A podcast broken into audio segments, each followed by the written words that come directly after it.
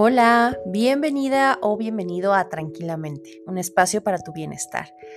Yo soy Irene Lario, soy psicóloga clínica y el día de hoy te traigo un episodio muy especial dedicado al cierre de ciclos y al inicio de otros. Hoy te voy a compartir algunas claves que te recomiendo que utilices para cerrar con broche de oro este año y comenzar el siguiente con una mentalidad de crecimiento, viable de llevar a la práctica, por supuesto.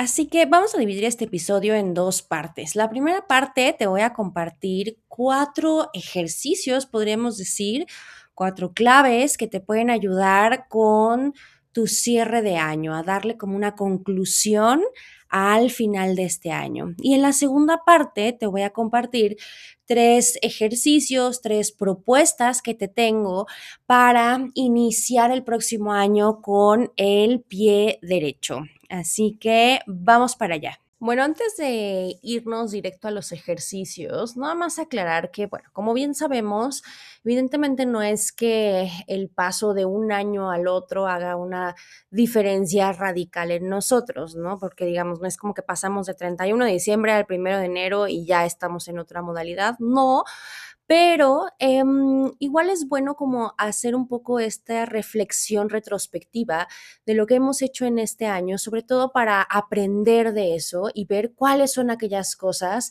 que vivimos, reconocerlas, agradecerlas e ir modificando también, aprendiendo a partir de estas experiencias para poder tener un siguiente año mucho más consciente y a partir de esto comenzar a hacer algunos cambios que, queramos, ¿no? Que hayamos aprendido en este cierre de ciclo. Entonces, el primero de, de estos ejercicios es un ejercicio súper sencillo. Vamos a empezar con un ejercicio al que yo llamo cartas de gratitud. Y este ejercicio consiste en lo siguiente. En primer lugar, te voy a pedir que pienses en quiénes fueron las personas más significativas para ti durante este año. Puedes hacer una lista, incluso puedes jerarquizarla de las más importantes a las menos importantes. Y una vez que tengas esto claro, te voy a pedir que selecciones a las cinco personas más significativas, o sea, que más, para bien o para mal, ¿eh? o sea, que más importaron en este año. Y empieces a hacer una carta en la que escribas qué les agradeces. Y cuando digo para bien o para mal es porque muchas veces podemos tener algunas experiencias en algunas relaciones interpersonales que nos dejaron marcados, pero no necesariamente por lo bien que la pasamos sino porque algo nos dolió, nos lastimó, incluso por la pérdida de algún tipo de relación amorosa, amistosa, etc. Y lo interesante de este ejercicio es que independientemente de las razones por las cuales esa persona fue significativa o importante, lo que tienes que hacer es agradecer. Sea agradecimiento por los momentos, en caso de que hayan sido eh, agradables, o agradecer por los aprendizajes si fue significativo porque a partir de eso tú creciste, tú aprendiste, tú sabes que no quieres en tu vida, por ejemplo, ahora, también es importante agradecerlo. Ojo, esta carta no es para esas personas, es una carta para ti. De hecho, bueno, hay quienes deciden entregar estas cartas, lo cual está perfecto, pero realmente eso no es necesario porque lo valioso de este ejercicio está en poder escribirlo para ti y poder entenderlo tú a partir de las vivencias que tuviste con estas cinco personas significativas. ¿Qué les agradeces? ¿Qué te enseñaron? ¿Qué momentos quisieras inmortalizar a lo mejor en tu memoria de acuerdo a lo que viviste con ellos? Em, y bueno, si eres más del tipo creativo, puedes acompañarlo con un dibujo incluso o con una foto, si así lo deseas. En realidad no vas a hacer absolutamente nada con estas cartas, te digo, no es necesario que las entregues, ni que las quemes, ni que nada. simplemente que las escribas y al terminar las leas. De hecho, es un ejercicio interesante guardar estas cartas y años posteriores volver a revisarlas para ver en qué momento de tu vida estabas en, en el pasado. El segundo ejercicio que te quiero compartir también es súper eh, sencillo y bueno, antes de que sigamos, nada más te quiero recordar, tú puedes elegir si vas a utilizar solo uno de los que te voy a compartir o si quieres utilizarlos todos, dependiendo de mm, qué crees que te sea más útil, de acuerdo al año que tuviste y de acuerdo a lo que tú consideres importante en tu vida. ¿Sale? Entonces, el segundo es lista de logros, se llama el ejercicio.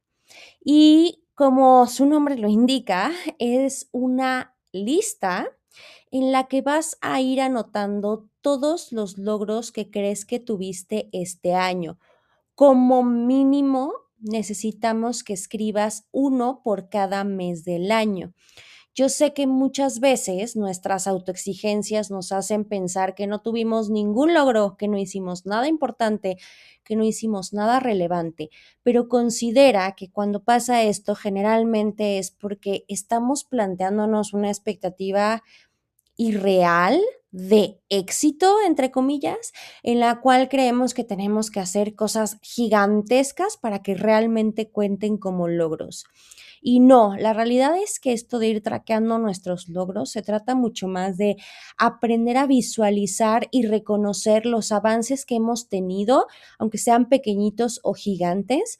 Y el punto de comparación que vas a utilizar no van a ser otras personas, ¿ok? Porque eso nunca es buena idea. Tu punto de comparación va a ser tu yo del pasado. Respecto a tu yo de hace dos años, por ejemplo, ¿cuáles son aquellos logros, te digo, pequeños, no importa, o grandes, que has tenido durante este ciclo, durante este año? Y te digo, mínimo vas a notar uno por mes, aunque sean logros que tú consideres eh, inicialmente pues insuficientes, es importante que los anotes. Ahora, algo bien importante es que esta lista de logros no la vas a tirar, no la vas a perder asegúrate de guardarla en algún lugar donde puedas consultarla el siguiente año y el siguiente y el siguiente. La idea es ir traqueando estos logros o estos avances cada año y poder sacar esta lista y revisarla cada vez que tienes como esta sensación de estancamiento, de que no estás avanzando, que no estás haciendo. Em, que, que, generalmente, a ver, estas sensaciones derivan de altísimas expectativas y de que muchas veces no nos cuesta trabajo reconocer aquellos errores que hemos tenido, pero se nos hace como muy complicado visualizar los logros, ¿no? Entonces, eh, esta lista de logros también es algo, es una herramienta a la que tú puedes acudir cuando sientas que no has hecho nada o no has hecho lo suficiente como para darte cuenta que sí vas avanzando, quizás no a la velocidad que a todos nos encantaría, pero eso no quiere decir que lo estés haciendo mal. Vas avanzando, vas construyendo, vas desarrollándote y vas teniendo logros mes a mes al menos. Así que cada año la idea es que vayas llenando de nuevos logros esta, esta lista. Incluso hasta los puedes hacer semanales, ¿eh? pero bueno, ahí depende de, de cada quien. El tercer ejercicio de cierre de año, yo lo llamo lo que no puede faltar. Realmente creo que este es el ejercicio de cierre de año más significativo, más simbólico, más importante y que genera mayor crecimiento. De hecho, a varios de, mis consultantes o de mis pacientes, em, cuando tienen temas de sentirse estancados y demás, pues les dejo hacer este ejercicio, ¿no? Que nos ayuda mucho a ir como orientándonos un poco en, en qué fue lo que pasó y hacia dónde queremos ir. Y este ejercicio es qué dejo y qué me llevo. ¿Ok?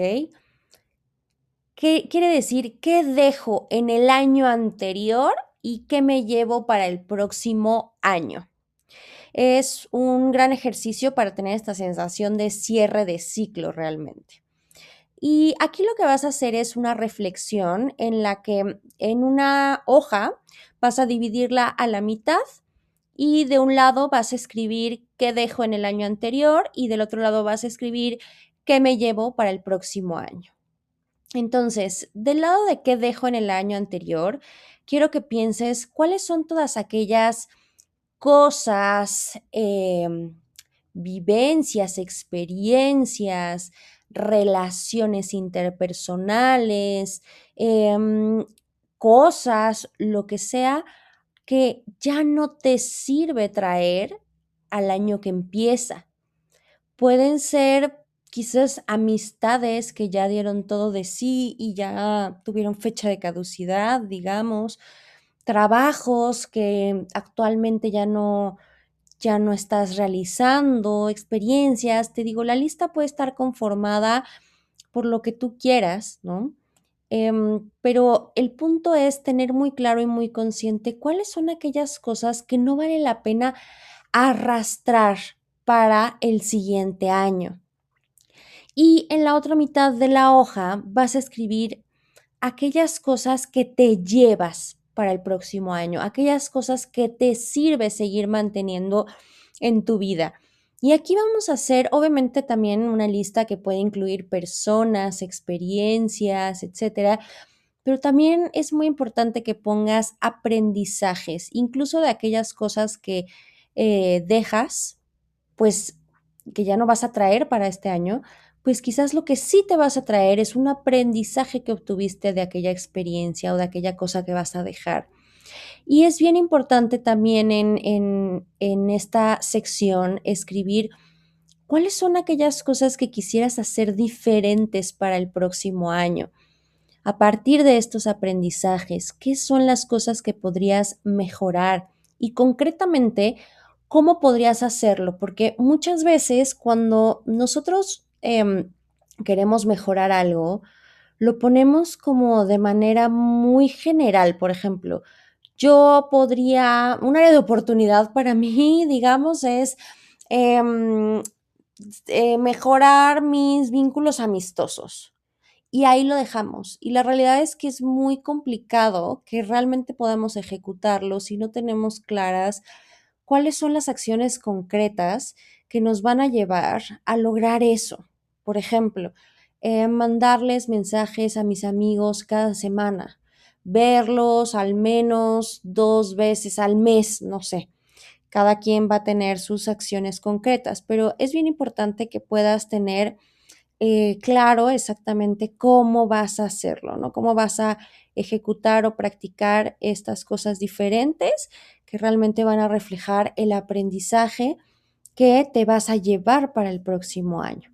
Una vez que termines esto, vas a dividir ahora sí a la mitad la hoja vas a darle otra leída a esto que dejas en el año anterior porque ya no te sirve y digamos a manera de ritual, a manera simbólica, puedes ya sea quemar el papel, eh, mojarlo, destruirlo, lo que sea que a ti simbólicamente te ayude a sentir que estás soltando aquellas cosas que no necesitas para el próximo año. Eh, un ejercicio alternativo a esto es simplemente ir leyendo cada una de las cosas que vas a dejar en el año pasado, inhalar y al momento de exhalar, imaginar que sueltas aquella cosa con esa respiración. Y mi cuarta recomendación o ejercicio para este cierre de ciclo, este cierre de año, es que si tienes eh, chance, hagas una especie de, yo le llamo ritual de limpieza, es decir, empezar a seleccionar, así como en el ejercicio anterior en lo simbólico, ahora en lo literal, aquellas cosas que em, ya no necesitas, objetos concretos, por ejemplo, de tu closet, de tu cocina, em, en tu casa, ¿no? Y aquellos objetos que estén en buen estado y que genuinamente a lo mejor los aprecias y los quieres, pero ya no los ocupas o no los necesitas o no los has ocupado en un montón de tiempo, los separes y los lleves a donación. Deja atrás todas aquellas cosas que no necesitas y de verdad que es un ejercicio, obviamente a nivel físico, eh, muy interesante, ¿no? Pero eh, a nivel emocional también, porque justo practicamos un poco de, del desapego. Te voy a contar cómo lo hago yo Em, para asegurarme de cada año poder realmente hacer una depuración, por ejemplo, de mi closet. Y lo que yo hago es que em, durante todo el año, bueno, al inicio del año cuelgo toda mi ropa con los ganchos de ropa viendo hacia una misma dirección. ¿ok? Y conforme los voy usando durante el año, cada prenda que uso, voy eh, girando los ganchos digamos, para que poder identificar cuáles son aquellas prendas que he usado durante el año y cuáles no. Y ese es mi filtro. Aquellas prendas que no usé, que se quedaron igual en la misma posición durante un año, son prendas con las que realmente puedo vivir sin ellas porque no las he usado, no las necesito y em, se pueden ir a donación. Em, esto te digo, lo puedes hacer con un montón de cosas. Hay otro ejercicio en el cual eh, guardas distintas em, distintos objetos, ya sea prendas de ropa, utensilios de cocina o lo que sea en una maleta y los vas sacando conforme los vas utilizando. Y aquellos que se quedaron en la maleta son los que no utilizaste en todo ese tiempo y entonces te deshaces de ellos, ¿no? Todos estos son ejercicios que te van acercando un poquito más al minimalismo. De hecho, te recomiendo un documental en Netflix que se llama Minimalismo menos es más, donde... Em, se ahonda mucho más en estos temas. También ellos tienen un libro, pero bueno, eso ya sería tema para otro podcast. Cuéntame en los comentarios si te interesaría que habláramos más de eso. Pero bueno, siempre es un ejercicio interesante para cerrar ciclos, hacer em, este tipo de, limpieza, este tipo de reorganización en tu escritorio, en tu trabajo. Em, y bueno, si no, si no se trata de donar algunas cosas, que también el mismo ejercicio de ir a donar eh, es bastante valioso, e importante Em, hacer una limpieza profunda de tu casa, por ejemplo, para poder empezar el año sintiendo tu espacio renovado, diferente, limpio, organizado. Es un buen tip para hacer un eh, cierre. Em, empieza a hacerlo de poco en poco, no es una actividad que tengas que empezar y terminar en un día incluso hasta podría extenderse hasta el próximo año, no pasa absolutamente nada, pero eh, realmente en términos de impacto emocional, esta actividad, la realidad es que sí genera una diferencia importante. Inténtalo y ya me contarás qué tal te fue con esto. Bueno, ahora nos vamos a arrancar con aquellos ejercicios o actividades que me gustaría recomendarte para iniciar el siguiente año o el siguiente ciclo con el pie derecho, con una eh, mayor organización, digamos, y una buena dirección de tus objetivos. Y el primero de ellos es em, buscar distintas maneras de organizar tus propósitos de año nuevo. Eh, muchas veces hacemos esta lista de 12 propósitos, bueno, algunas personas hacen más, otras hacen menos, pero es una lista que uno tiene presente durante un mes, ¿no? Y después es una lista que se olvida para muchos em, genera motivación en las primeras semanas del año y después ya no genera motivación. Entonces, la realidad es que, a ver, aunque sí funciona para algunas personas tener estos propósitos y sí los cumplen o, se acercan a ellos, para la mayoría eh, de nosotros es difícil dar un seguimiento de, de estos propósitos cuando están en este formato. Entonces, hay muchas otras maneras mm, de, hacerlo. De hecho, estoy pensando en subir un videito a redes sociales poniendo algunas otras ideas, ¿no? De cómo, de cómo organizar estos propósitos, pero de una vez te comparto la más, em, pues, la, la, más realista, te diría yo, de mm, la, la, forma más realista o más aterrizada a lo mejor de hacer estos propósitos y que quizás sea más sencillo mantenerlos a lo largo del año. Y esta manera consiste en lo siguiente. Lo primero que vas a hacer es escribir cuáles serían para ti los valores más importantes que tienes en tu vida, aquellas cosas que son realmente importantes para ti en términos, te digo, eh, de valores, de cosas valiosas, ¿no? Que, que abonan genuinamente a que tengas una mejor calidad de vida. Obviamente para cada persona son diferentes, pero vamos a poner un ejemplo, ¿no? De una persona que pusiera, bueno, en mi lista de valores estaría eh, la amistad, ¿no? Es algo que pues yo no podría vivir sin ello, pues va a estar ahí, ¿no? La familia, por ejemplo, em, em, otro valor quizás tendría que ver con em, la lealtad, ¿no? Hacer las cosas de manera leal o de manera honesta, qué sé yo. Em, cuando digo valores no me refiero nada más a valores morales, o sea, tú piénsalo más bien como una lista de áreas de tu vida, cosas realmente importantes para ti que si las dejaras de lado o si no estuvieran, eh, muy probablemente eso generaría un impacto negativo importante en tu vida. Entonces tu lista podría verse como amigos, familia, trabajo, este, mm, em, creatividad, honestidad, lealtad, qué sé yo. Pon tantas cosas como creas necesarias, pero yo te recomiendo que intentes resumirlas en la menor cantidad de áreas posibles para que sea más viable lo segundo que vas a hacer. Y tú dirás, bueno, ya, una vez que termine eso, ¿qué sigue? Bueno, lo siguiente en esta lista sería empezar a desglosar en pequeñas acciones viables cada uno de estos valores. O sea, pequeñas acciones viables me refiero a cosas que no te requieran un esfuerzo gigantesco, que sí sean acciones pequeñitas y que puedes ir poco a poco aumentando. Por ejemplo, vamos a poner a suponer que yo puse en mi lista salud como un valor o como un área importante.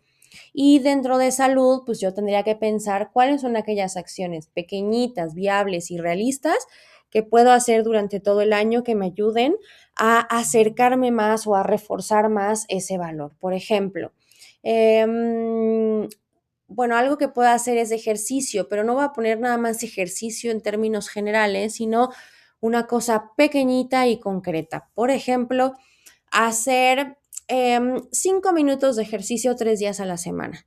Cinco minutos es una meta muy pequeñita, muy viable para mí y tres veces a la semana también creo que puedo hacerlo.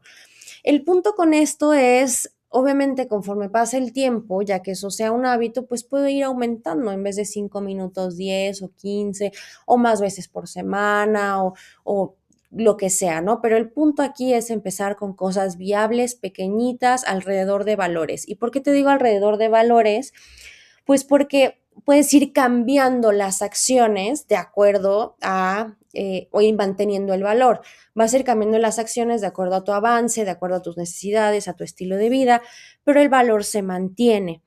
En cambio, si nosotros ponemos como propósito nada más hacer ejercicio, ¿no? Bueno, y ponemos así de ir todos los días al gimnasio una hora, pues quizás eso, vamos a suponer que en algún momento del año me da gripa y no voy, entonces voy a decir, no, bueno, pues ya, ya lo arruiné, ya no voy a ir, ya es mucho más viable que lo deje o que lo suelte, porque mi propósito estaba puesto en torno a una única acción y no en torno a un valor, ¿sale? O a un área importante. La ventaja del área importante es que pueden cambiar las acciones. A lo mejor no puedo ir al gimnasio porque, eh, no sé, no puedo pagar la membresía un mes, pero bueno, puedo ir al parque, ¿no? O puedo hacer ejercicio en mi casa.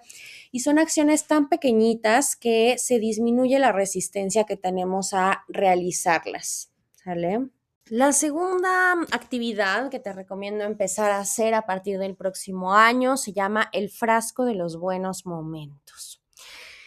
Y este, esta es una actividad que vas a ir llevando a lo largo de todo el año, em, para lo cual solamente necesitas un frasco grande, vacío, eh, con tapa. Y muchos papelitos, ¿no? Que esos, bueno, puedes irlos recolectando a lo largo del año. ¿En qué consiste esto? Bueno, le vas a poner un nombre que va a ser frasco de los buenos momentos o como tú quieras. Y la idea de esto es que cada vez que mm, tengas un momento memorable, agradable, eh, lindo durante el año, que te haga sentir bien, que te haga sentir feliz, en paz o lo que tú quieras, lo escribas en un papelito. Ese papelito lo vas a doblar y lo vas a meter al frasco de los buenos momentos. Eh, este frasco, la idea es que se vaya llenando conforme va pasando el año. Y tú dirás, bueno, ¿para qué quiero un frasco de los buenos momentos? Bueno, pues este frasco es para tu yo del futuro. Es decir, tu yo que a lo largo del próximo año o de los siguientes o en algún momento de tu vida se sienta bajoneado, bajoneada, eh, un poco depre, eh, triste o que, no sé, quizás tengas un mal día, puedas abrir el frasco de los buenos momentos y leer aquellas situaciones que has vivido, que te hacen sentir bien, que te llenan de Em, felicidad, energía, bienestar, etcétera.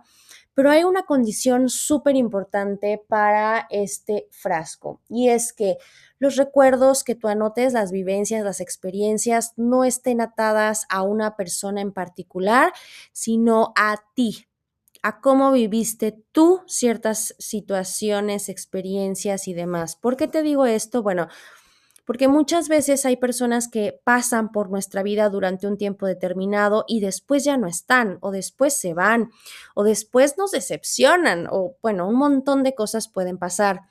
Entonces, este frasco no se trata de que se convierta en un frasco de la nostalgia, tristeza, enojo, etcétera, en el momento en el que leemos recuerdos de personas que a lo mejor ya no están presentes en nuestra vida. Se trata de un frasco súper personal, o sea, de ti para ti y de acuerdo a cómo viste tú esas experiencias donde el protagonismo de lo que vas a escribir está en la experiencia y en ti y no en las personas con las que lo viviste, ¿ok? Em, pero bueno, la idea o la propuesta es empezar a hacer eso durante este año y eh, que lo pongas a prueba, que veas qué tal te funciona, abrirlo y empezar a leer estas cosas cuando este, te sientes que tienes un mal día o que no la estás pasando tan bien. Y el último ejercicio para iniciar el próximo año con el pie derecho em, tiene que ver con algo que subestimamos mucho y que realmente llega a ser una gran diferencia en nuestras vidas. O sea, sí tiene un impacto bien importante para nosotros, para nuestra autoestima, para las relaciones interpersonales, para trabajar el apego, el desapego, el, o sea, un montón de cosas. Y es em, comprometerte a darte tiempo para ti durante el próximo año. Lo podríamos llamar como tiempo de autocuidado y bienestar, si quieres, pero es buscar y determinar cuáles son los tiempos que vas a destinar a ti, a tu bienestar, a tu autocuidado, a, mm, hacer cosas que te hacen sentir bien. De hecho, puedes empezar también, o sea, para complementario a esto, una lista que se llame lista de cosas que me hacen sentir bien o que me ayudan o que me hacen feliz y cada vez que te sientes feliz vas anotando algo ahí como para ir entendiendo cuáles son para ti esas actividades de autocuidado y bienestar. Ojo, algo bien importante, no todas las actividades de autocuidado o bienestar tienen que ver con sentir satisfacción, ¿eh? O sea, sí está bien padre y es bien importante si quieres así hacer tu rutina de skincare o lo que sea importante para ti, sí, y que se siente bonito y demás, pero Autocuidado y bienestar implica reconocer qué necesitas y en qué momento. A veces, por ejemplo, lo que necesitamos, y tiene muchísimo que ver con autocuidado y bienestar, es establecer límites. Establecer límites con nuestra familia, a lo mejor. Eso no es cómodo, eso no es bonito, eso no se siente bien, pero es algo que necesitamos. Entonces, determinar el tiempo que te vas a dar para reflexionar sobre qué cosas vas a necesitar, que te hagan bien a ti, que te ayuden, que te hagan crecer, independientemente de que se sientan padrísimo como pues ir al spa o no se sientan tan bien como establecer límites en una relación, pero pero es bien importante que te des ese tiempo y espacio. Las personas que van a terapia a lo mejor tienen ese tiempo y espacio en, en, su consultorio, ¿no? En, en, su espacio de terapia. Pero para muchas otras no es esa la realidad y es importante que, aunque sea por cuenta propia, tengan eh, determinado un tiempo para eso, para hacer esa reflexión y para ejecutar las acciones necesarias. Bueno, como siempre, te agradezco mucho si llegaste hasta este punto del episodio. No olvides seguirme en redes sociales. También si tienes alguna pregunta, duda, comentario o hasta sugerencia de tema, por favor, házmelo saber a través de las redes sociales, sobre todo en Instagram, que me encuentras como psi.irene o nos puedes buscar como plena.psi para recibir también informes sobre eh, la terapia en nuestra clínica, si es que te interesa. Y em, espero que tengas una gran, gran semana. Espero que eh, cierres este año con broche de oro y sobre todo que el próximo año esté lleno de momentos de plenitud, de paz, de tranquilidad, obviamente de alegrías, de muchísimo crecimiento y te agradezco enormemente por habernos acompañado durante este año y espero que siga siendo así el próximo año. Te espero en el próximo episodio.